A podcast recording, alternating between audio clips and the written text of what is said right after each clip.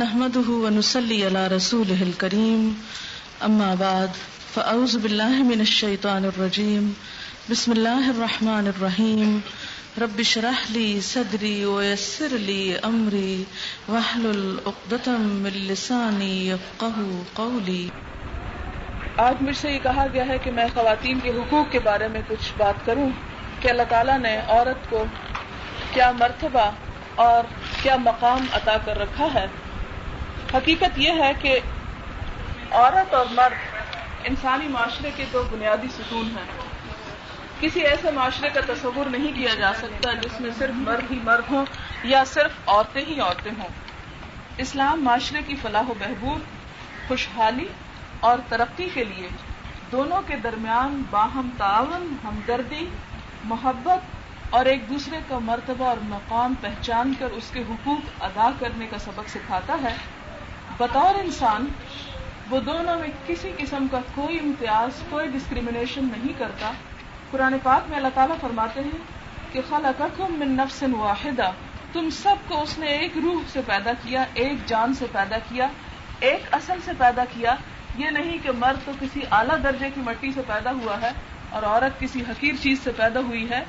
دونوں کی تخلیق کا سارا پروسیجر ایک ہی ہوتا ہے. یہ تو دنیا میں آنے کے بعد پتہ چلتا ہے کہ بیٹا ہے یا بیٹی، لیکن جس مرحلے سے مرد گزرتا ہے اسی مرحلے سے عورت گزرتی ہے. اور جب اللہ تعالیٰ نے انسان کے اندر اپنی روح پھونکی تو وہ روح بھی ایک ہی طرح کی تھی.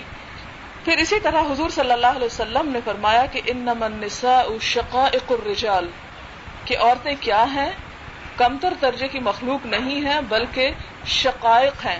شقائق، شقیق، شقیقہ کا لفظ سگے بہن بھائی کے معنوں میں استعمال ہوتا ہے، یا ایگزیکٹ کاؤنٹر پارٹ آپ کہہ سکتے ہیں، یا ادر ہافس کہہ سکتے ہیں، کہ جس میں ان کا برابر کا مقام اور مرتبہ ہے. سورۃ توبہ میں فرمایا کہ والمؤمنون والمؤمنات بعضهم اولیاء بعض، کہ مومن مرد اور عورتیں باہم ایک دوسرے کے مددگار اور دوست ہوتے ہیں. ایسی صورتحال نہیں کہ ایک دوسرے کے مقابلے اور ایک دوسرے سے حسد یا اناد یا کھینچا تانی کی کوئی روح ان کے اندر پائی جاتی ہے. پھر اسی طرح انسان کو جب دنیا میں اللہ تعالیٰ نے اپنا خلیفہ بنا کر بھیجا تو اس کا اصل مقصد اپنے خالق کو خوش کرنا، نہ کہ اپنی ذات کو اور اپنے نفس کو تسکین پہنچانا ہے. نہ اس میں یہ کہ ایگو بوسٹنگ کا کوئی تصور پایا جاتا ہے، بلکہ انسان جو کچھ بھی کرتا ہے وہ اس لیے نہیں کرتا کہ اسے سیلف سیٹسفیکشن حاصل ہو یا دنیا میں اسے کوئی بڑا اسٹیٹس حاصل ہو، بلکہ وہ اس لیے کرتا ہے کہ اس سے اس کا رب راضی ہو. وہ ایک دوسرے کو نیچا دکھانے کی کوشش نہیں کرتا. عزت اور بڑائی کا معیار جینڈر بیس پر نہیں رکھا، بلکہ فرمایا کہ ان اکرمکم عند اللہ اتقاکم، اللہ کے نزدیک سب سے زیادہ عزت والا وہ ہے جو تم میں سب سے زیادہ تقوی رکھتا ہو اپنے اندر. بنیادی عبادات اور فرائض کی ادائیگی میں دونوں برابر ہیں. نماز، روزہ، حج، زکوٰۃ دونوں پر برابر فرض کیا گیا. یہ نہیں کہ مردوں کو کہا کہ تم 4 رکعت پڑھو اور عورتیں 2 رکعت پڑھیں، یا وائس ورسا. اسی طرح عبادات کے بعد جب آخرت میں دونوں پہنچیں گے تو اس وقت بھی دونوں کو ان کے اعمال کے مطابق برابر کی جزا دی جائے گی. اللہ سبحانہ و تعالیٰ فرماتے ہیں وَمَنْ يَعْمَلْ مِنَ الصَّالِحَاتِ مِنْ ذَكَرٍ أَوْ أُنْثَىٰ وَهُوَ مُؤْمِنٌ فَأُولَٰئِكَ يَدْخُلُونَ الْجَنَّةَ وَلَا يُظْلَمُونَ نَقِيرًا، کہ کوئی بھی شخص جو نیک عمل کرے، خواہ وہ ذکر ہو یعنی مرد، او انثیٰ یا عورت ہو، اس سے کوئی فرق نہیں پڑتا. وَهُوَ مُؤْمِنٌ، شرط یہ ہے کہ وہ مومن ہو. فَأُولَٰئِكَ يَدْخُلُونَ الْجَنَّةَ، ایسے لوگ جنت میں داخل ہوں گے. ولا یظلمون نقیرا، اور نقیر برابر بھی ان پر ظلم نہ کیا جائے گا. نقیر کہتے ہیں کھجور کی گٹلی، کبھی آپ نے اگر غور سے دیکھا ہو تو اس کے پیچھے جو دھاگا سا ہوتا ہے اس کے نیچے ایک چھوٹا سا تل کا نشان ہوتا ہے، اس کو نقیر کہتے ہیں. بہت حقیر سی چھوٹی سی چیز کہ اتنا بھی کسی کے اوپر ظلم نہ کیا جائے گا. دونوں کو اخلاق، ایمان، اطاعت کی برابر تلقین کی گئی. اس میں مرد اور عورت کے درمیان کوئی فرق نہیں رکھا گیا. آپ دیکھیے کہ سورۃ الاحزاب کی آیت میں اللہ تعالیٰ فرماتے ہیں ان المسلمین والمسلمات والمؤمنین والمؤمنات والقانتین والقانتات، اطاعت گزار مرد اور اطاعت گزار عورتیں، والصادقین والصادقات، سچ بولنے والے مرد اور سچ بولنے والی عورتیں، والصابرین والصابرات، والخاشعین والخاشعات، خشوع و خضوع کرنے والے مرد اور عورتیں، والمتصدقین والمتصدقات، صدقہ کرنے والے مرد اور عورتیں، والصائمین والصائمات، روزہ دار مرد اور عورتیں، والحافظین فروجہم والحافظات، اپنی شرمگاہوں کی حفاظت کرنے والے مرد اور عورتیں، والذاکرین اللہ کثیرا والذاکرات، اور کثرت سے اللہ کا ذکر کرنے والے مرد اور عورتیں، اعد اللہ لہم مغفرۃ واجرا عظیما، اللہ نے ان کے لیے بخشش اور بہت بڑا اجر تیار کر رکھا ہے۔ اگر عورت کے سوشل سٹیٹس کے بارے میں دیکھا جائے کہ اسلام کا کیا نقطہ نظر ہے، تو ہم دیکھتے ہیں کہ ماں، بیٹی، بہن اور بیوی کی حیثیت میں اسلام دوسرے مذاہب کے مقابلے میں انسانیت کو جو تعلیم دیتا ہے، جو عورت کو مقام اور مرتبہ عطا کرتا ہے، وہ کسی اور جگہ پر ہمیں نظر نہیں آتا۔ بخاری کتاب الادب کی ایک روایت میں ہے کہ آپ صلی اللہ علیہ وسلم نے ایک شخص کو ماں کے ساتھ حسن سلوک کرنے کی 3 بار تاکید فرمائی اور 4تھی مرتبہ باپ کا درجہ بتایا۔ اس نے پوچھا کہ سب سے اچھا سلوک کس سے کروں؟ آپ نے فرمایا ماں سے۔ پھر پوچھا اچھا اب کس سے کروں؟ پھر فرمایا ماں سے۔ پھر اس نے سوال کیا تو فرمایا ماں سے۔ 4تھی مرتبہ فرمایا باپ سے۔ تو گویا دوسرے لفظوں میں گولڈ میڈل ماں کا، سلور میڈل بھی ماں کا، برونز بھی ماں کا، اور باپ کے لیے کنسولیشن سرٹیفکیٹ۔ تو یہاں پر کیوں ماں کا؟ اس لیے کہ ماں کی حیثیت میں عورت باپ کی نسبت زیادہ قربانی کرتی ہے، زیادہ ذمہ داری نبھاتی ہے، لہذا اس کا درجہ بھی زیادہ رکھا گیا۔ ایک اور مرتبہ آپ صلی اللہ علیہ وسلم نے فرمایا کہ ان اللہ حرم علیکم عقوق الامہات، کہ اللہ نے تم پر ماں کی نافرمانی کرنا، ماں کو ناخوش کرنا حرام قرار دیا ہے۔ بیٹی کی حیثیت میں اسلام نے بہت بنیادی اقدامات کیے، زندہ دور گور کرنے کی رسم کو یکسر ختم کر دیا گیا۔ حضور صلی اللہ علیہ وسلم کے بے شمار واقعات ملتے ہیں جس میں آپ صلی اللہ علیہ وسلم کے سامنے جب کوئی ایسا واقعہ رکھا جاتا کہ کس طرح فلاں بچی کو دفن کیا گیا، صحابہ کرام کی محفل میں آپ کی آنکھوں میں آنسو آ جاتے۔ نہ صرف یہ کہ اس رسم کو ختم کیا گیا، بلکہ اس سوچ اور اس خیال کی بھی سختی سے مذمت کی گئی کہ کوئی شخص بیٹی کے پیدا ہونے کو برا سمجھے۔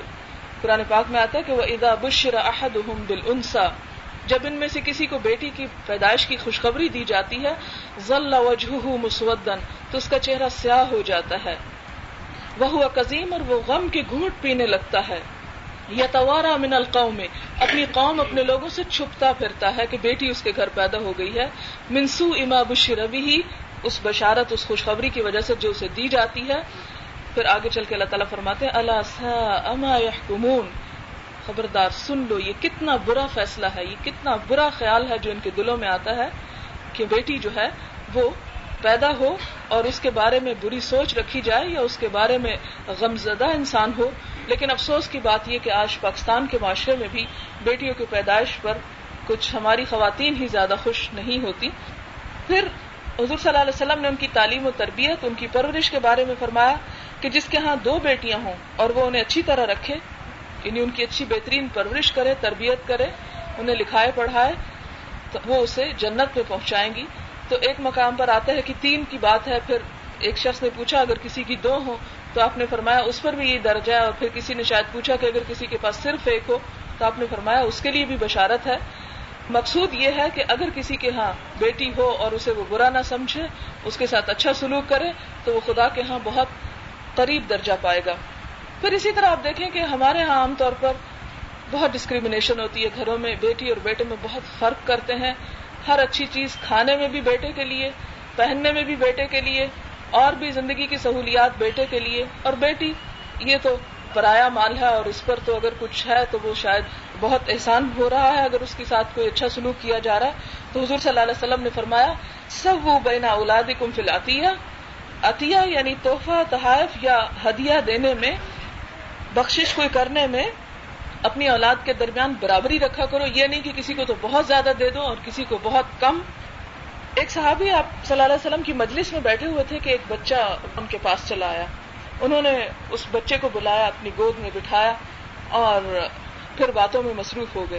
تھوڑی دیر ہوئی تو انہی کی ایک بیٹی وہاں پر چلی آئی تو انہوں نے اس کی طرف کوئی توجہ نہ دی۔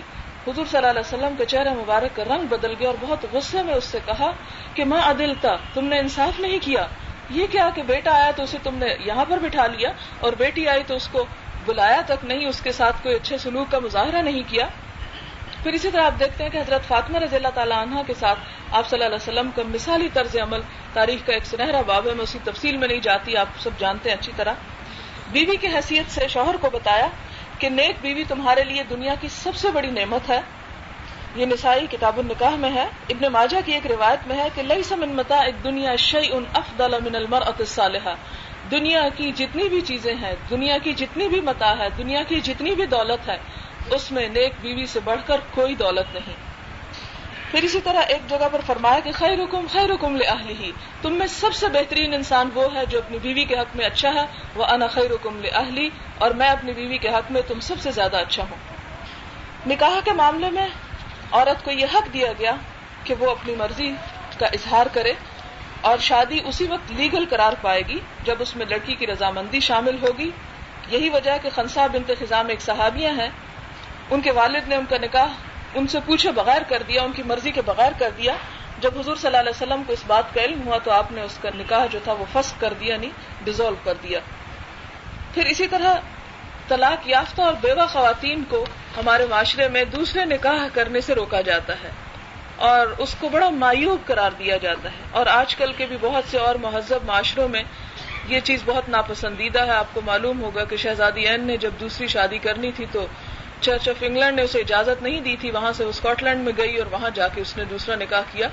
تو عیسائیت سے یہ تصور ہمارے ہاں بھی چلا آیا کہ اگر کسی وجہ سے اس کی کہیں بن نہیں پاتی، طلاق ہو جاتی ہے، شوہر اسے طلاق دے دیتا ہے یا وہ خود خلع لے لیتی ہے یا کہیں اس کے شوہر وفات پا جاتا ہے، اور بے شک لڑکی جوان بھی ہو تو معاشرہ اس لڑکی کو قبول نہیں کرتا یا دوسری شادی کرنے کی بہن بھائی اور والدین اجازت نہیں دیتے. تو یہ سراسر غیر اسلامی تصور ہے. اسلام نے اس چیز کو سختی سے ڈسکریج کیا ہے اور عورت کو بھرپور سپورٹ کیا ہے کہ اگر وہ دوبارہ نکاح کرنا چاہے تو وہ کرے. پھر اسی طرح یہ ہے کہ مرد کو یہ مجبور کیا گیا کہ وہ عورت کے ساتھ اچھے طریقے سے نباہ کرے، خواہ اسے بیوی پسند نہ بھی ہو. اس کے بارے میں اللہ سبحانہ وتعالیٰ سورۃ النساء میں فرماتے ہیں وَعَاشِرُوهُنَّ بِالْمَعْرُوفِ، عورتوں سے بھلے طریقے سے گزارا کرو. فَإِن كَرِهْتُمُوهُنَّ، اگرچہ تم ان کو ناپسند کرو، فَعَسَىٰ أَن تَكْرَهُوا شَيْئًا وَيَجْعَلَ اللَّهُ فِيهِ خَيْرًا كَثِيرًا، ہو سکتا ہے کہ ایک چیز تمہیں سخت ناپسند بھی ہو لیکن اللہ اس میں خیر کثیر رکھ دے تمہارے لیے، اس کی اولاد کے ذریعے یا کسی اور اس کی اچھائی کے ذریعے وہ تمہاری آخرت کی نجات اور بخشش کا ذریعہ بن جائے. تو چھوٹی چھوٹی باتوں پر تم اسے اپنے سے الگ کر کے پھینک مت دو.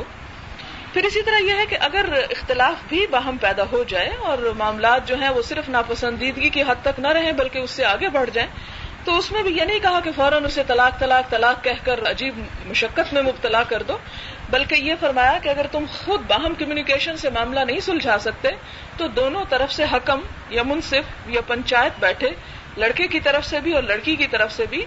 فَبْعَثُوا حَكَمًا مِّنْ أَهْلِهِ وَحَكَمًا مِّنْ أَهْلِهَا، کہ دونوں اکٹھے ہوں ان کے فیملی ممبرز اور پھر وہ فیصلہ کریں. ان ارادوا اصلاحا، اگر وہ اصلاح کی کوئی صورت نکلتی ہو تو ریکنسیلیشن پھر کر لیں.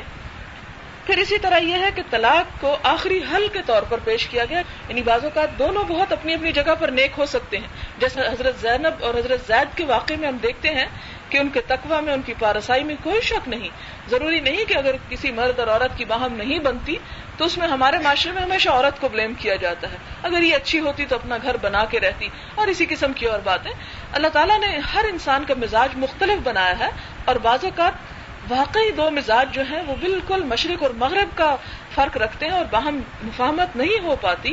یہ چھوٹی چھوٹی باتیں اتنی تکلیف دہ ہو جاتی ہیں، جیسے کہ حضور صلی اللہ علیہ وسلم کی مجلس میں آ کر ایک عورت کہتی کہ یا رسول اللہ، میں اس مرد کی شکل نہیں دیکھنا چاہتی، اور آپ اس کا نکاح جو ہے وہ فسخ قرار دیتے ہیں. تو یہ قدرتی بات ہے، اور اگر کہیں ایسا ہو جائے تو اس صورت میں اللہ تعالیٰ نے یہ گنجائش رکھی کہ وہاں پر طلاق کی صورت رہے، لیکن اس کا طریقہ بتایا گیا کہ تین طہر کی حالت میں، یعنی پاک ہونے کی حالت میں ایک مرتبہ طلاق دی جائے، پھر اگلے مہینے میں طلاق دی جائے، پھر اس کے بعد طلاق دی جائے. ایک دفعہ کی طلاق کو یہ حضرت عمر رضی اللہ تعالیٰ عنہ نے وقتی طور پر اجتہاد کے ذریعے سزا کے طور پر کہا تھا کہ جو ایک مرتبہ بھی کہے گا تین دفعہ پھر اس کو میں الگ کرا دوں گا. یہ مردوں کے لیے ایک طرح کی سزا تھی، لیکن اسلام کا جو اصل طریقہ ہے اور جو آج بھی فالو کرنا چاہیے وہ یہ کہ 3 مہینے کے اندر 3 وقفوں کے ساتھ طلاق. اس میں بھی حکمت یہ ہے کہ ہو سکتا ہے کہ 1 مہینے بھر کی جدائی کے بعد پھر باہم کوئی اتفاق کی صورت پیدا ہو جائے، پھر یہ کہ اس کے بعد یعنی رجعی میں پھر دوبارہ رجوع کرنے کی باقی رہ جاتی ہے. اور اگر تیسری مرتبہ سمجھے کہ واقعی گزارا نہیں ہو سکتا کیونکہ بہت سے عوامل کار فرما ہوتے ہیں, بعض اوقات انسان بچوں کو دیکھتا ہے, بعض اوقات اور مختلف چیزوں کو دیکھتا ہے, تو پھر وقتی غصہ اور جذبات کو کنٹرول کر کے ذرا زیادہ بہتر انداز میں سوچ سکتا ہے. تو پھر اس کے بعد تیسری اور آخری طلاق, اس کے بعد یہ کہ رجوع کا حق باقی نہیں رہتا کہ ایک شوہر جو ہے وہ بار بار اگر اسے یہ حق دیا چلا جائے تو پھر وہ عورت جو ہے وہ لٹکتی رہے اور کہیں اور کی نہ رہے. تو اس لیے اس میں پوری حکمت رکھیں. اس کے بعد یہ کہ شادی میں غلامی کا تصور نہیں دیا گیا کہ عورت جو ہے وہ مرد کی غلام بن کر رہے, اور ہندوانہ رسم ہے. اس میں یہ ہے کہ دونوں کو ایک دوسرے کو نیچا دکھانے کی بجائے اور ایک دوسرے پر چڑھائی کرنے کی بجائے یہ سکھایا گیا کہ وہ دونوں اللہ تعالیٰ کو خوش کرنے کی کوشش کریں اور ایک دوسرے کے حقوق ادا کرنے میں واتقوا اللہ الذی تساءلون بہ, کہ اس خدا سے ڈرو جس کو گواہ بنا کر تم ایک دوسرے سے اپنا حق مانگتے ہو. اور اس کے بعد آخر میں پھر اس آیت کے فرمایا کہ ان اللہ کان علیکم رقیبا, خدا تم پر نگرانی کر رہا ہے, نگہبانی کر رہا ہے کہ ناجائز طور پر اگر کہیں تم بیوی کو یا بیوی شوہر کو ستانے کی یا اس کے حقوق میں خیانت کی کوشش کرے گی تو خدا اوپر سے دیکھ رہا ہے اور وہ اس کی سزا تمہیں خود دے گا. پھر اسی طرح یہ ہے کہ فرائض اور ذمہ داریوں میں عورت اور مرد میں فرق رکھا گیا. اس کے بارے میں یہ کہ وَلَهُنَّ مِثْلُ الَّذِي عَلَيْهِنَّ, عورتوں کے وہی حقوق ہیں جو تمہارے ان پر ہیں, یعنی دونوں کے باہم حقوق ہیں. لیکن وَلِلرِّجَالِ عَلَيْهِنَّ دَرَجَةٌ, مگر مردوں کا عورتوں پر ایک درجہ زیادہ ہے. اور یہ درجہ کہاں ہے؟ وہاں پر جہاں مرد کی ذمہ داری عورت کے مقابلے میں زیادہ, جہاں عورت کی ذمہ داری مرد کے مقابلے میں زیادہ ہے ماں کے رول میں, وہاں 3 درجے عورت کو زیادہ دیا گیا. لیکن جہاں مرد کی ذمہ داری, یعنی مرد کی کون سی ذمہ داری, معاشی ذمہ داری, عورت کو نان نفقہ فراہم کرنے کی, اس کا کھانا پینا, اس کی میڈیکیشن, اس کی دوسری ضروریات جو ہیں اس کو پوری کرنے کی ذمہ داری جب اس کے ہاتھ میں دی گئی تو اس پر 1 درجہ اس کو زیادہ دیا گیا کہ وہ گھر میں جیسے ایک آرگنائزیشن ہوتی ہے اس میں ایک شخص پریزیڈنٹ ہے تو دوسرا وائس پریزیڈنٹ. اس میں یہ نہیں کہ کوئی اس میں عزت اور ذلت کا مقام ہے, سب کام کرنے والے ہیں. جیسے اگر ایک کشتی پر 2 ملاح بٹھا دیے جائیں, ایک طرف کھینچنا چاہے اور دوسرا دوسری طرف کھینچنا چاہے, تو ظاہر ہے کہ وہ اس کا ایک ہی رستہ ہوگا, وہ نیچے کو جائے گی, نہ وہ ادھر کو جائے گی نہ وہ ادھر جا سکتی. اسی طرح اگر ایک بس میں 2 ڈرائیور بٹھا دیے جائیں یا کسی ایک اسکول میں 2 ہیڈ مسٹریس بٹھا دی جائیں تو آپ خود سوچ سکتے ہیں کہ اس کا انجام کیا ہوگا. لہٰذا یہاں پر مردوں کو یہ ذمہ داری دی گئی کہ فائنل ورڈ گھر کے معاملات میں مرد کا ہوگا. لیکن یہ لیڈرشپ کا تصور تو ہو سکتا ہے مگر ڈکٹیٹرشپ کا نہیں, کہ یہاں پر یہ کہ عورت کی کوئی بات نہیں سنی جائے گی, بلکہ اللہ تعالیٰ نے سورۃ شورا میں آپ نے پڑھا ہوگا کہ وَأَمْرُهُمْ شُورَىٰ بَيْنَهُمْ, ان کے باہم معاملات مشورے سے طے پاتے ہیں. اس میں ایک شخص ڈکٹیٹر نہیں ہوتا کہ جو اس کے دل میں آتا ہے, جو اس کی مرضی میں آتا ہے وہ بول دے اور وہ کہے کہ بس یہی میری بات ہے, میں تمہاری دوسری طرف سے کوئی رائے نہیں لینا چاہتا.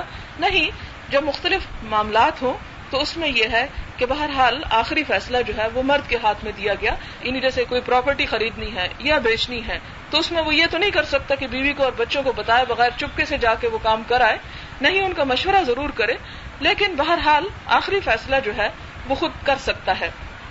پھر اسی طرح یہ ہے کہ اس میں جو 1 درجہ کی زیادہ کی بات کی گئی وہ ایک اور آیت میں فرمایا کہ الرجال قوامون علی النساء, کہ مرد جو ہیں وہ عورتوں پر قوام بنائے گئے.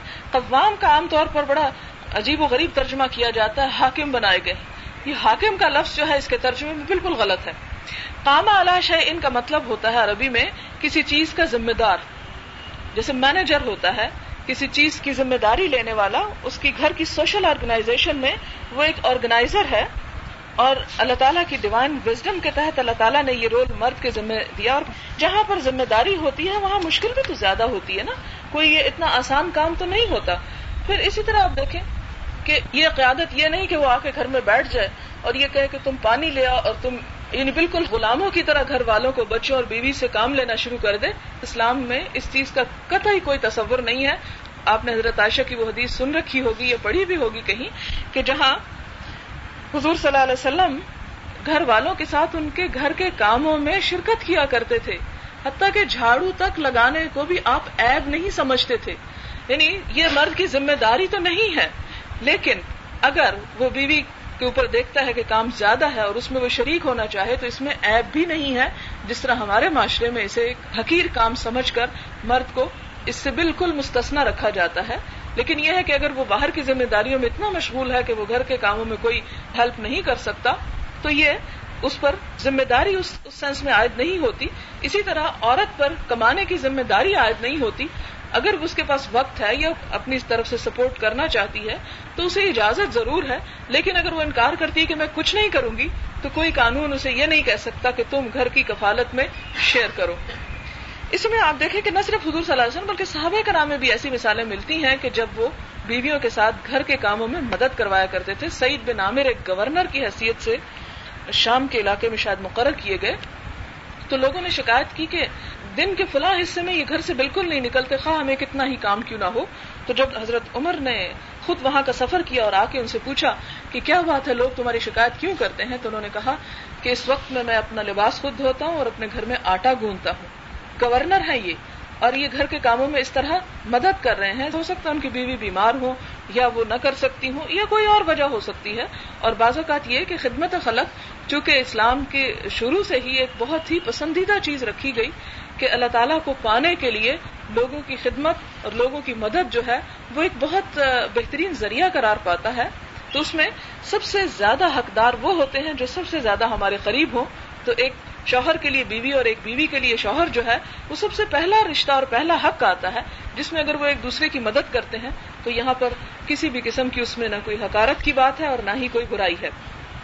پھر اسی طرح آپ دیکھیں کہ اللہ تعالیٰ نے یہ جہاں پر ایک درجہ مرد کو زیادہ دیا اس کے بارے میں فرمایا کہ وَلَا تَتَمَنَّوْا مَا فَضَّلَ اللَّهُ بِهِ بَعْدَكُمْ عَلَى بَعْدٍ, یہ جو اللہ نے تم میں سے ایک دوسرے پر کچھ فضیلت دے دی, بعدکم علی بعد, یعنی فرمایا کہ مردوں کو عورتوں یا عورتوں کو مردوں پر.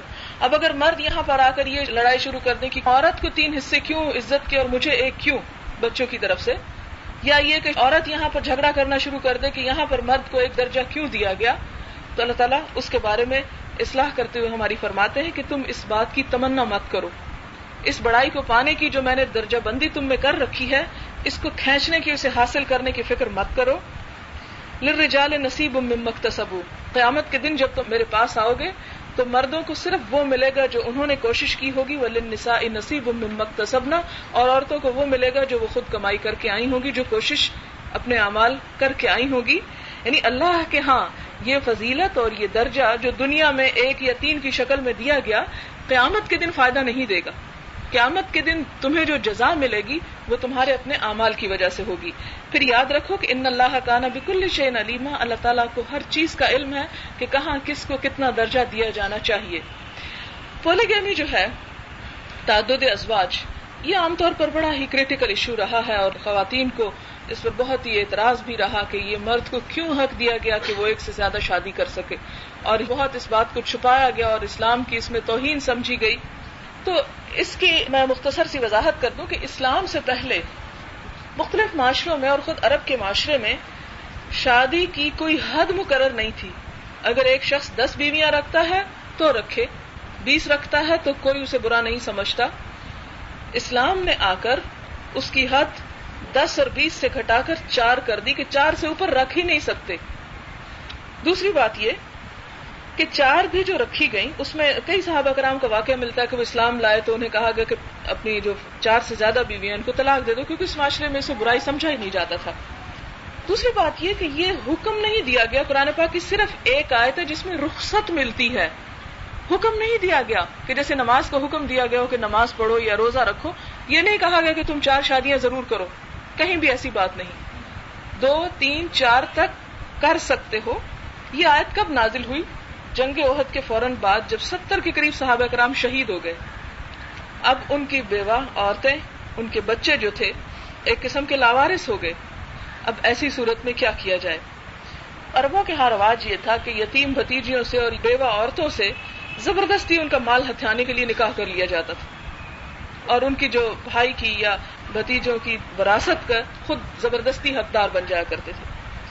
تو اس پر اللہ تعالیٰ نے فرمایا کہ دیکھو, اگر تم سمجھو کہ یتیموں کے ساتھ تم انصاف نہیں کر سکو گے تو یہاں سے شادی مت کرو, کہیں اور سے کرو جہاں پر تم پر کوئی اکاؤنٹیبلٹی ہو اور تمہیں پوچھا جا سکے. پھر یہ کہ بیسک نارم جو ہے, بیسک جو اصول ہے یا اصل جو ہے وہ مونوگیمی ہے, ایک شادی ہے. کیونکہ ساتھ ہی یہ فرمایا کہ اگر تم عدل نہ کر سکو تو پھر تمہیں ایک ہی کرنی ہوگی، کیونکہ حشر کے میدان میں ایک شخص ایسا آئے گا کہ جس کا آدھا دھڑ گر چکا ہوگا، اور یہ وہ شخص ہوگا جس نے ایک سے زیادہ شادی کی مگر ان دو بیویوں کے درمیان انصاف نہ کیا۔ اور انصاف کرنا جو ہے یہ بہت بڑی ذمہ داری، اور نہ صرف یہ کہ انصاف کی حد تک بلکہ دوسری بیوی کے نان نفقہ اور اس کے بچوں کی تعلیم اور اس کے سارے اخراجات کی ذمہ داری چونکہ مرد پر ڈالی گئی، لہٰذا یہ اسے سکھایا گیا کہ اگر تم واقعی سمجھتے ہو کہ تمہارا اس کے بغیر گزارا نہیں، یا تم کسی ایسی مشکل میں ہو یا تم کسی کی مدد کرنا چاہتے ہو، تو اس صورت میں کچھ اخلاقیات کو تمہیں مد نظر رکھنا ہوگا۔ اب دیکھیں کہ جہاد اور قتال کے بعد، جیسے اب افغانستان میں آپ دیکھیں کہ 1 ملین سے زیادہ مرد جو ہیں وہ شہید ہو چکے ہیں۔ اب اس میں جو باقی بچنے والے بچے یا عورتیں ہیں، نوجوان ہیں یا جس بھی عمر کے، ان کو صرف کھانے پینے کی یا کسی شیلٹر کی ضرورت نہیں بلکہ ان کو گھروں کی بھی ضرورت ہے۔ اب اگر کسی شخص کا بھائی شہید ہو چکا ہے، اس کی بیوی پیچھے ہے، اس کے بچے ہیں، تو اگر وہ اس سے شادی کر لیتا ہے اور تو اس میں برائی کیا ہے؟ یعنی ایک حل ہے، یعنی ایک ریمیڈی دی گئی ہے۔ حکم نہیں ہے کہ ٹھیک ٹھاک عام معاشرے میں تم بیٹھ کر خامخواہ میں ایک سے زیادہ شادیاں کرنا شروع کر دو۔ اسلام نے تو مردوں پر اتنی ذمہ داریاں ڈالی ہیں کہ وہ ایک عورت کی بھی ذمہ داری کو نبھا سکے، تو یہ بھی بہت بڑی بات ہے۔ کہاں یہ کہ ایک سے زیادہ کے چکر میں وہ پڑے۔ پھر اسی طرح آپ دیکھیں کہ اس طرح ایک عورت کے حق پر اگر کچھ زد پڑتی ہے تو کچھ دوسری عورتوں اور یتیم بچوں کو ایک سہارا بھی ملتا ہے۔ بہرحال وہ بھی خواتین ہیں، اور اللہ تعالیٰ نے خواتین کے صرف ایک طبقے کے حقوق کی رہنمائی نہیں کی یا ایک طبقے کے حقوق نہیں بتائے۔ حضور صلی اللہ علیہ وسلم نے جو زیادہ شادیاں کی اس پر بھی عموماً لوگوں کو بڑا اعتراض ہوتا ہے۔ آپ دیکھیں کہ آپ صلی اللہ علیہ وسلم نے 38 سالہ شادی شدہ زندگی بسر کی۔ 38 سال میں 31 سال آپ نے صرف ایک بیوی کے ساتھ گزارے، حضرت خدیجہ کے ساتھ۔ 31 سال زندگی کے۔ آپ صلی اللہ علیہ وسلم کی عمر 25 سال تھی جب آپ نے 40 سالہ خاتون سے، جس کا تیسرا نکاح تھا حضرت خدیجہ، ان کے پہلے 2 شوہر فوت ہو چکے تھے، اس عورت سے جو ایک اچھی خاصی میچیور عورت تھی، اس سے شادی کر رہے ہیں۔ نعوذ باللہ، ایسی بات نہیں تھی کہ آپ کوئی نفسیاتی مریض تھے کہ آپ کا گزارا نہیں تھا اور آپ شادیوں پہ شادیاں کیے چلے جا رہے تھے، بلکہ اگر حقیقت کو سامنے رکھیں تو وہ ضرورت سامنے آتی ہے کہ آخر کیوں ایسا ہوا۔ پھر یہ کہ آپ صلی اللہ علیہ وسلم کی شادیاں اللہ تعالیٰ کی حکمت اور مصلحت اور حکم سے ہوئیں، یعنی جب تک اسلام نہیں تھا حضور صلی اللہ علیہ وسلم نے، باوجود اس کے کہ عرب کے معاشرے میں 9 10 بیویاں تھیں، آپ صلی اللہ علیہ وسلم نے ایک ہی بیوی رکھی، یعنی اسلام کے آنے سے پہلے۔ اس میں بھی آپ دیکھیں کہ مکہ کی زندگی میں آپ کے ساتھ ایک ہی بیوی رہی۔ جب آپ مدینہ میں آتے ہیں اور اسلام کی دور دور تک تبلیغ ہوتی ہے تو اس وقت آپ کو بطور خاص یہ حکم دیا گیا کہ آپ مختلف قبائل کی عورتوں سے شادی کریں تاکہ ان کے اندر اسلام پھیلے، اور ایک ماڈل کی حیثیت سے آپ اپنے آپ کو پیش کریں کہ آپ عدل کے معیار پر کس طرح پورے اتر رہے ہیں۔ اور یہ کہ دوسرے قبیلے جہاں پر آپ شادی کر رہے ہیں، عرب میں چونکہ سسٹم اس طرح کا تھا کہ اگر کسی دوسرے قبیلے سے کوئی شادی کے ذریعے تعلق پیدا ہوتا تو وہاں پر وہ خود بخود پورا قبیلہ جو تھا ان کا حلیف بن جایا کرتا تھا اور وہ دشمنی ختم کر دیا کرتا تھا۔ تو مسلمانوں کے لیے اس اوور آل ہر طرف سے دشمنی کو ختم کرنے کے لیے حضور صلی اللہ علیہ وسلم نے مختلف قبائل کی عورتوں سے شادی کی۔ ان عورتوں میں بھی آپ دیکھیں حضرت سودا جو تھیں وہ خوبصورت نہیں تھیں۔ حضرت ام سلمہ کی عمر 50 سال تھی، جن کے ساتھ 4 یتیم بچے بھی تھے۔ ان میں صرف اگر کوئی ینگ خاتون ہمیں ملتی ہیں تو وہ حضرت عائشہ ہیں۔ حضرت عائشہ کی حضور صلی اللہ علیہ وسلم سے شادی جو ہے وہ سراسر اللہ تعالیٰ کے حکم سے ہوئی۔ آپ صلی اللہ علیہ وسلم کو شادی سے پہلے خواب میں حضرت عائشہ کو 2 3 مرتبہ دکھایا گیا کہ یہ آپ کی دنیا میں بھی بیوی ہوں گی اور آخرت میں بھی ہوں گی۔ تو اس پر حضور صلی اللہ علیہ وسلم فرماتے ہیں کہ میں نے سوچا کہ اگر اللہ کو یہ کام منظور ہے تو خدا تعالیٰ اسے خود ہی کر دیں گے۔ اب آپ دیکھیں کہ حضرت عائشہ حضور صلی اللہ علیہ وسلم کی وفات کے 48 سال بعد تک 48 ایئرز تک اسلام کی تبلیغ کا کام کرتی ہیں۔ وہ مسائل جو کہ صحابہ کرام میں سے کوئی اور نہیں جانتا تھا وہ حضرت عائشہ کو معلوم ہوتے تھے۔ بہت سے صحابہ کرام سے یہ رپورٹس ملتی ہیں کہ وہ کہتے ہیں کہ ہمیں کبھی دین میں کسی معاملے میں جب کوئی مشکل پیش آئی تو ہم نے ہمیشہ عائشہ کا رخ کیا اور وہاں اس کا حل لازمی طور پر پایا۔ اب دیکھیں مردوں میں سے کتنے مرد آپ کے ارد گرد ہیں۔ حضرت ابو بکر صدیق اتنے سال آپ کے ساتھ رہے لیکن آپ کے جانے کے 2 سال بعد وہ بھی دنیا سے چلے گئے۔ اسی طرح دوسرے مرد جو تھے وہ یہ کام نہیں کر سکتے تھے جو حضرت عائشہ نے ایک ینگ عمر میں قربانی دے کر حضور صلی اللہ علیہ وسلم سے شادی کر کے وہ سب کچھ سیکھ کر پھر آگے جو ہے وہ امت کو 48 سال نصف century, half of the century ہے کہ جس میں وہ لوگوں کو سکھاتی رہی ہیں، اور یہ بھی اللہ تعالیٰ کی ایک مصلحت تھی۔ اب آتا کہ عورت کا پولیٹیکل لائف میں یا باہر کی زندگی میں کس حد تک وہ کام کر سکتی ہے, کس طرح وہ پارٹیسپیٹ کر سکتی ہے, کر بھی سکتی ہے یا نہیں, کرنا چاہیے بھی یا نہیں. بنیادی طور پر عورت کو جو رول دیا گیا ہے وہ یہ کہ وہ گھر میں اپنے بچوں کی پیدائش, ان کی تعلیم و تربیت, یعنی گھر میں وہ فیکٹری ہے کہ جس میں انسان بنتے ہیں, اور انسان جسے دنیا کی کوئی اور فیکٹری نہیں بنا سکتی, کسی اور طریقے سے وہ نہیں بنتے. یہ بنیادی کام جسے کام سمجھا ہی نہیں گیا, یعنی کوئی مرد جو ہے وہ عورت بننا پسند نہیں کرتا, لیکن عورت جب مردوں کے کام کرتی ہے تو اس کی بڑی واہ واہ ہوتی ہے. حالانکہ یہ عورت کے ساتھ انصاف نہیں, ظلم ہے. ایک دفعہ ایک خاتون آئیں حضور صلی اللہ علیہ وسلم کے پاس کہ اللہ کے رسول صلی اللہ علیہ وسلم دیکھیں, ہم عورتیں بس اسی کام میں مصروف رہتی ہیں کہ بچے پیدا کیے, ان کی تربیت کی, ان کی پرورش کی, ان کو کھلایا پلایا. قرآن جسے وہن علی وہن کہتا ہے کہ تکلیف پہ تکلیف اٹھا کے عورت پیدا کرتی ہے, بچے کو کھلاتی ہے پلاتی ہے. تو یہ سب سے زیادہ مشکل کام ہے. کسی جانور کا بچہ اتنا وقت نہیں لیتا جتنا انسان کا بچہ جو ہے وہ خود, یعنی کھڑا ہونے پر اور اپنا خود مختار ہونے میں ٹائم لیتا ہے.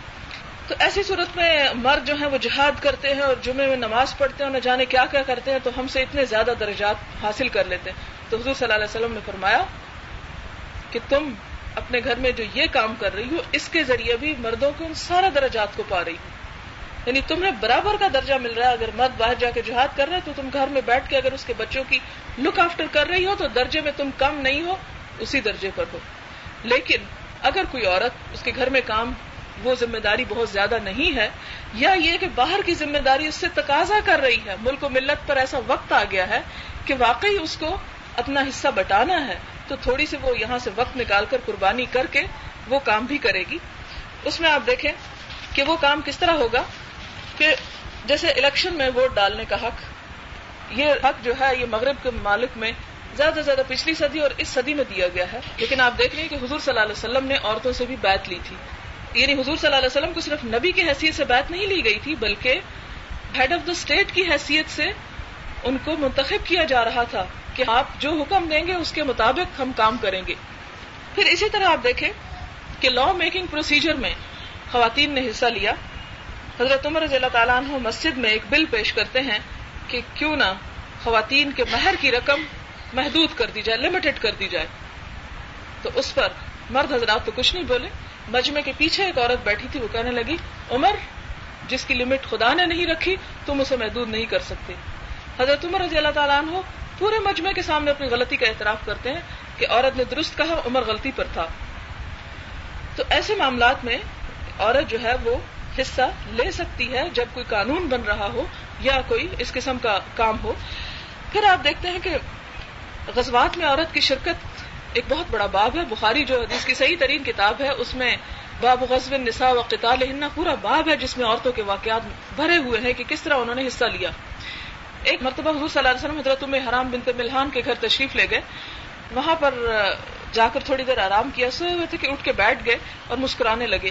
تو حضرت ام حرام نے پوچھا آپ کس بات پہ مسکرا رہے ہیں؟ آپ نے فرمایا مجھے خواب میں دکھایا گیا کہ میری امت کا ایک لشکر ہوگا جو سمندر کا سفر کرے گا. حضرت ام حرام کہتی ہیں اللہ کے رسول صلی اللہ علیہ وسلم دعا کیجئے میں بھی اس میں شامل ہوں. تو حضور دعا کرتے ہیں, پھر دعا کیجئے میں اس میں شہید ہو جاؤں. حضور صلی اللہ علیہ وسلم پھر دعا کرتے ہیں اور واقعی آپ صلی اللہ علیہ وسلم کی جو دعا تھی قبول ہوئی, وہ اس سفر میں شہید ہوئی اور سائپرس میں آج بھی ان کی قبر موجود ہے. اب آپ دیکھیں کہ حضور نے یہ نہیں فرمایا کہ ام حرام تم کہاں چلی سمندر کے سفر پر, تم گھر بیٹھو. نہیں, اگر فوج کو ضرورت ہے اور اسلام کی سرحدوں کو خطرہ ہے تو مردوں کے علاوہ اگر عورتیں بھی اس میں کوئی اپنا رول ادا کر سکتی ہیں تو انہیں روکا نہیں گیا. ان کے لیے حضور صلی اللہ علیہ وسلم نے دعا بھی کی, شہادت کا مقام بھی پایا. یہ عورت کی اصل ذمہ داری نہیں ہے, لیکن اگر وہ اپنی فری ول کے تحت اپنی مرضی سے اپنے اصل بنیادی کام سے فارغ ہونے کے بعد کچھ اور کرنا چاہتی تو اسے روکا نہیں گیا, اسے باندھا نہیں گیا, اسے دھکیلا نہیں گیا پیچھے.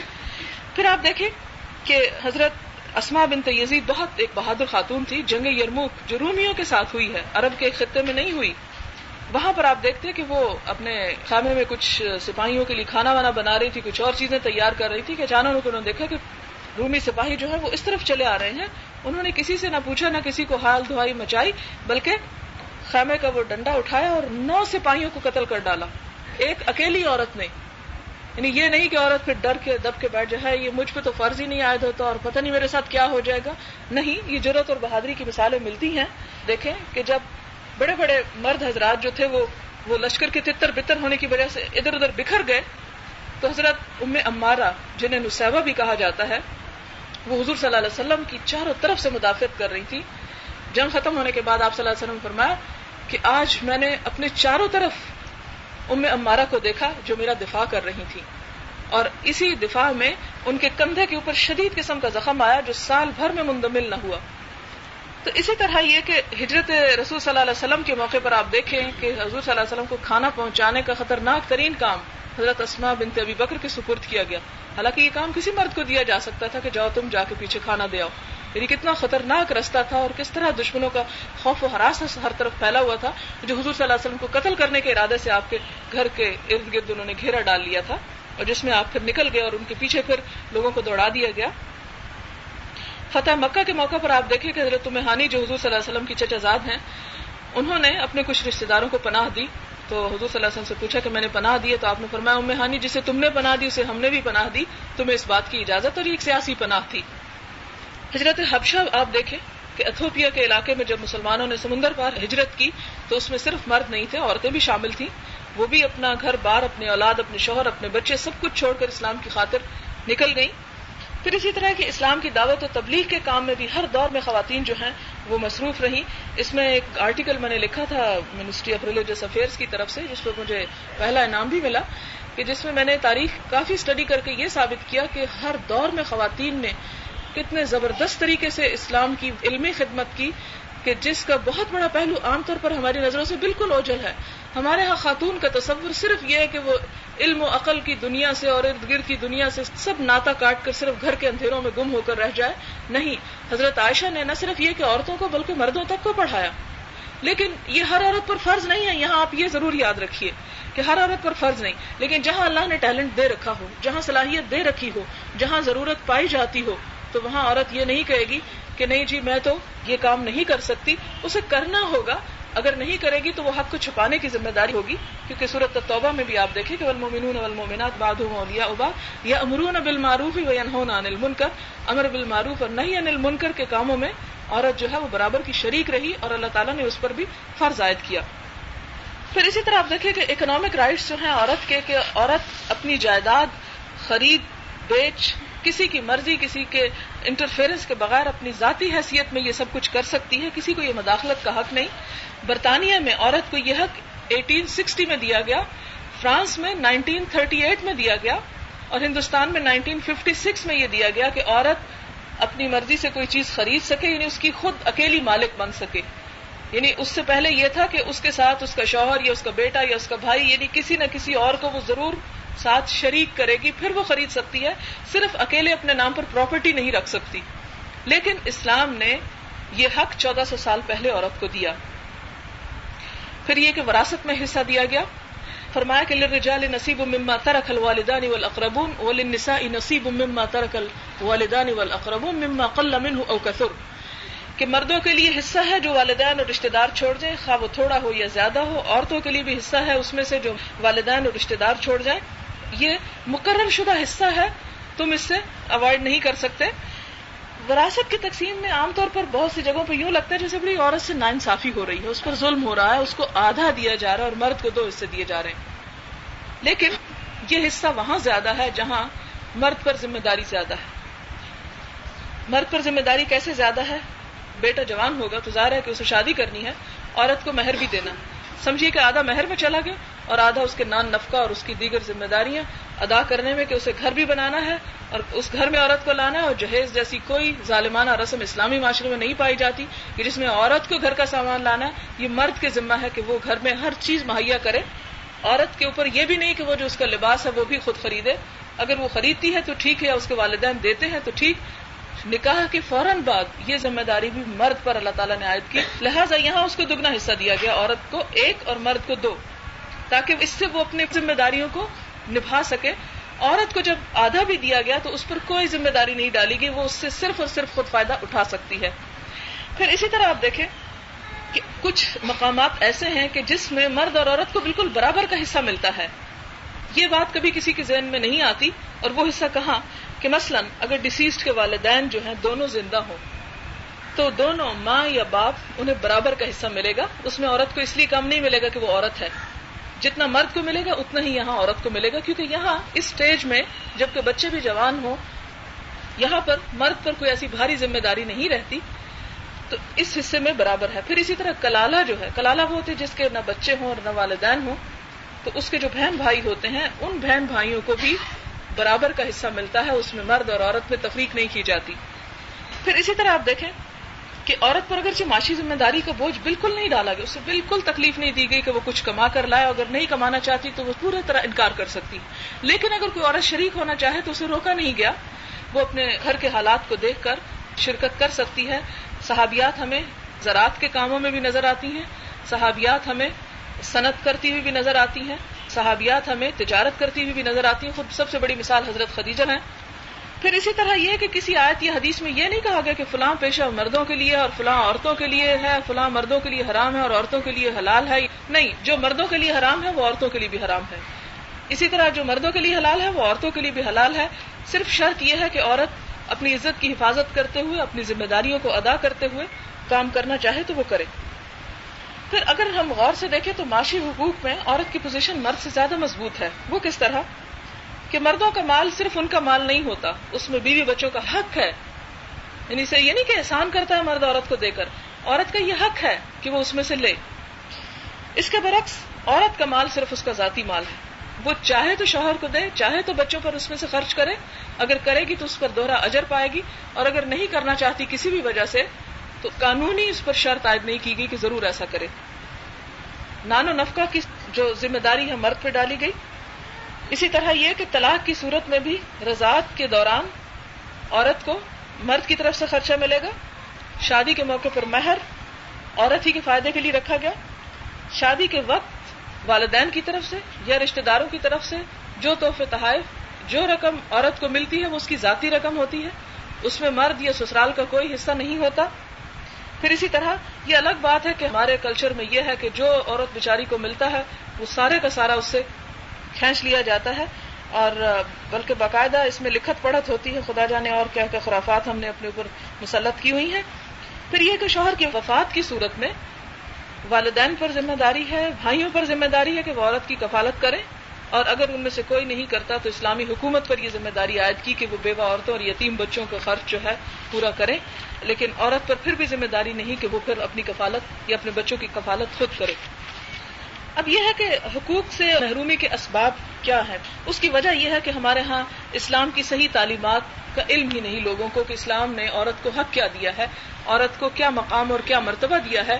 تو پہلی بات تو یہ کہ عورت کو اپنے حقوق کو جاننے کی کوشش کرنی چاہیے, اور اس کے لیے قرآن اور سنت کا مطالعہ بہت ضروری ہے.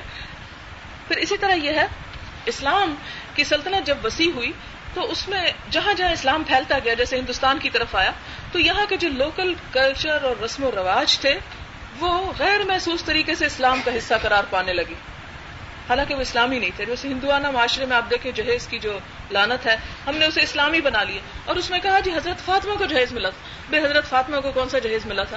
حضرت علی 4 یا 5 سال کی عمر میں حضرت خدیجہ کے پاس بیٹے کی حیثیت سے آئے تھے اور پرورش کر رہی تھی, اور وہ ساتھ ہی ساتھ اس گھر میں پلے بڑھے, تو وہ بیٹے کی حیثیت میں حضور صلی اللہ علیہ وسلم نے ان کی کچھ مدد کی تھی. پھر اگر حضرت فاطمہ کو ملا تھا تو حضرت ام کلثوم, حضرت رقیہ اور حضرت زینب کو جہیز کیوں نہ دیا گیا؟ وہ مثال بھی آپ لائیں, کہیں ایسی صورت نہیں. صحابہ کرام میں سے اور جہاں جہاں کہیں شادی ہوئی مرد کے ذمہ ڈالا گیا کہ وہ ساری ضروریات کا بندوبست کرے. حتیٰ کہ خود حضور صلی اللہ علیہ وسلم نے 500 درہم سے کم کسی عورت کو مہر نہیں دیا. 500 درہم جو آج کل کے تول میں تقریباً 1 کلو چاندی بنتی ہے. حضرت ام حبیبہ کو تقریباً 40,000 درہم دیے گئے. وہ کس لیے تھا کہ وہ اس سے عورت جو ہے کچھ اپنی ضروریات پوری کرے, کچھ آپ صلی اللہ علیہ وسلم نے. اسی طرح جتنی بھی خواتین آئیں اس میں سے کسی کو نہیں کہا کہ جاؤ تم اتنی زیادہ اکٹھی ہو گئی تو اپنے لیے خود کچھ کما کے لاؤ, میں یہ نہیں کر سکتا. نہیں, آپ صلی اللہ علیہ وسلم نے ان سب کی ذمہ داریاں خود عطا کی. پھر اسی طرح یہ ہے کہ انسان ہونے کی وجہ سے ائمہ سلف سے جو غلط اجتہادات ہوئے ان کو ہم نے دین کی اصل بنا لیا, حالانکہ ضرورت اس بات کی ہے کہ ہم آج بھی 2 اصل سورسز سے رابطہ قائم کریں, اور وہ ہے قرآن اور سنت. سنت میں بھی صحیح احادیث کو سامنے رکھیں, ضعیف اور موضوع احادیث کو نہیں. مثلا یہ ایک ضعیف حدیث ہے جسے بہت زیادہ کوٹ کیا جاتا ہے کہ عورت کی خوبی یہ ہے کہ نہ اسے کوئی دیکھے نہ وہ کسی کو دیکھے، حالانکہ یہ حدیث صحیح نہیں ہے. اس کی وجہ سے یہ کہا گیا کہ عورت جو ہے اسے کہیں کوئی روشنی نہ لگنے پائے، اسے اندر کے خانوں میں بند کر کے رکھو، نہ وہ باہر کسی شاپنگ کے لیے نکل سکتی ہے نہ کسی اور کام کے لیے نکل سکتی ہے، اور اگر کوئی نکلتا ہے تو وہ غیر اسلامی کام کر رہا ہے. یہ عام طور پر تصور لوگوں کے دلوں میں پایا جاتا ہے. اسی طرح ایک اور حدیث ہے جو حدیث ہی نہیں ہے، بالکل جھوٹے الفاظ حضور صلی اللہ علیہ وسلم پر عائد کیے گئے ہیں. وہ ہے شاورہن وخالفوہن، عورتوں سے مشورہ کرو اور اس کی مخالفت کرو. اس کو لوگ حدیث سمجھ کر اس کے اوپر عمل کرتے رہے، حالانکہ حدیث ہے ہی نہیں. اس میں آپ دیکھیں کہ حضور صلی اللہ علیہ وسلم نے بہت سے مقامات پر ازواج مطہرات سے مشورہ کیا اور اس پر عمل بھی کیا. صلح حدیبیہ میں آپ دیکھیں کہ جب صحابہ کرام جو تھے ان کو کہا کہ بھی جاؤ اب حلال ہو جاؤ، احرام اتار دو، وہ نہیں کر رہے تھے.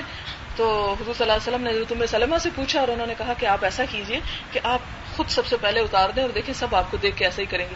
اور حضور صلی اللہ علیہ وسلم نے ان کی بات، یعنی اپنی بیوی کی بات کو مانتے ہوئے عملی نمونہ پیش کیا، اور سب صحابہ کرام جو کہ زبان سے بہت ہچکچاہٹ محسوس کر رہے تھے اس کو بہت خوش دلی سے انہوں نے کر لیا. اسی طرح اور مواقع پر بھی خواتین سے آپ صلی اللہ علیہ وسلم نے مشورہ کیا اور اس پر عمل بھی کیا. پھر اسی طرح عورتوں کو جاہل رکھنے کے لیے ایسی حدیثیں گھڑ لی گئیں کہ لا تعلموہن الکتاب، انہیں لکھنا مت سکھاؤ. اور آج تک ہمارے علماء کہتے رہے کہ لکھنا مت سکھاؤ، یہ غیر محرموں کو خط لکھیں گی. تو یہ بھی کوئی اسلامی تصور نہیں ہے، انتہائی غلط بات ہے. اگر ایسی بات ہوتی تو حضور صلی اللہ علیہ وسلم نے شفا بنت عبداللہ کو کہا تھا کہ دیکھو تم نے حضرت عائشہ کے بارے میں، شاید یہ کسی اور، دیکھو تم نے ان کو نملہ کا وہ تعویذ سکھایا تھا، تو اب تم انہیں لکھنا کیوں نہیں سکھاتی، لکھنا بھی سکھاؤ. خود صحابیات نے لکھنا سیکھا، تو اس لیے یہ بھی بالکل من گھڑت بات ہے. حضور صلی اللہ علیہ وسلم سے ایسی کوئی بات نہیں. پھر اسی طرح ہمارا ایک بہت بڑا تصور یہ پایا جاتا ہے کہ عورتوں کو مسجد نہ جانے دو، مسجد جانا عورتوں کے لیے منع ہے. بخاری کی صحیح روایت میں حضور صلی اللہ علیہ وسلم نے فرمایا لا تمنعوا اماء اللہ مساجد اللہ، اللہ کی بندیوں کو مسجدوں میں جانے سے مت روکو، انہیں جانے دو.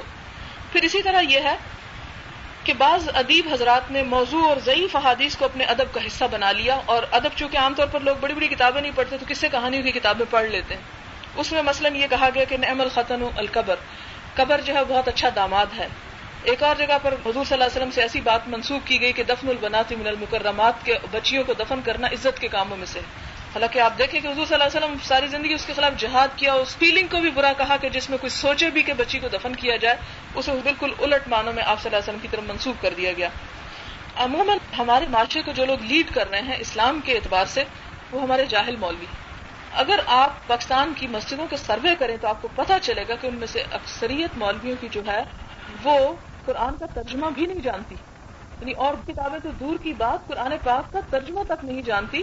پھر احادیث تو پھر اور پیچھے ہو جاتا، اور سیرت رسول صلی اللہ علیہ وسلم تو پھر اور دور کی بات. چند قصے کہانیوں کی کتابیں ہر جمعہ کو اٹھائیں، ان کو پڑھا اور لمبی لمبی آوازیں اور سریں نکال کر وہ خطبے دینے شروع کر دیے. حالانکہ حضور صلی اللہ علیہ وسلم نے اس سٹائل سے خطبہ دینے سے سختی سے منع فرمایا کہ جس طرح عام طور پر کبھی آپ نے یہاں کو تو مجھے معلوم نہیں، پنجاب کے علاقوں میں کھڑے ہوتے ہیں تو پھر ایسی وہ شعر و شاعری کے انداز میں باتیں کی جاتی. حالانکہ شعر و شاعری کے انداز میں دعا مانگنے سے بھی منع کیا گیا، شعر و شاعری کے انداز میں خطبے سے بھی منع کیا گیا، بلکہ حضور صلی اللہ علیہ وسلم کے خطبے بہت جامع، مختصر اور بہت صاف ستھرے الفاظ پر مبنی ہوتے تھے. لیکن یہ کہ ہمارے ہاں طریقہ کار یہ کہ جو بچہ کچھ کر نہ سکتا ہو، کسی اور اچھے پروفیشن میں نہ جا سکتا ہو، یا ہینڈی کیپڈ ہو، یا دیکھ نہ سکتا ہو، اس کے بارے میں کہا جاؤ اسے مسجد میں بٹھا دو، دو وقت کی روٹی تو کھا لے گا، قرآن حفظ کرا دو اس کو. تو جب ہم نے دین کو ایسے لوگوں کے لیے رکھ چھوڑا تو ظاہر ہے پھر ہماری رہنمائی بھی اسی طرح کی ہوگی.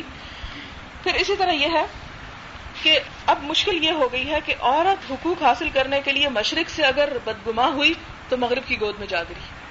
مغرب سے درآمد شدہ جو نظریات ہیں ان کو لے کر ہم آگے بڑھ رہے ہیں اور اس کے مطابق حقوق کو حاصل کرنے کی کوشش کی، اور اس حق میں یہ شامل کر دیا گیا کہ عورت جو ہے وہ مردوں جیسی ذمہ داریاں اختیار کر لے اور جب وہ جو ہے اعلیٰ مقام حاصل کر سکتی. تو اس میں انکانشیسلی ہم نے مرد کو ایک بڑا درجہ ہی بہرحال دیا کہ اس جیسا کام میں کرنے کے قابل ہوں گی تو میرا جو ہے حق برابر ہوگا. حالانکہ یہ اس کے اوپر مزید مشکل ہے. ضرورت بہرحال ہمارے لیے اس بات کی ہے کہ ہم دین کو سیکھیں، جانیں، اس کی روح تک پہنچیں اور یہ سمجھنے کی کوشش کریں کہ ہمارا اصل رول کیا ہے، ہمیں کیا کرنا چاہیے. اور ہم دنیا میں ہمیشہ رہنے کے لیے نہیں آئے، ہمیں بہرحال واپس جانا ہے اور وہاں جا کر جو کچھ بھی ہم کر رہے ہیں اس کے لیے جواب دہی کرنا ہے. اور اس کی تیاری کرنے کے لیے ہر شخص پر یہ ذمہ داری عائد ہوتی ہے کہ وہ قرآن اور سنت کا نہ صرف یہ کہ انفرادی بلکہ اجتماعی مطالعہ کر کے اس کی روشنی میں اپنے آپ کو حال واخر دعوانا الحمدللہ رب العالمین. سبحانک اللہم و بحمدک نشہد ان لا الہ الا انت نستغفرک و نتوب الیک. والسلام علیکم و رحمۃ اللہ وبرکاتہ.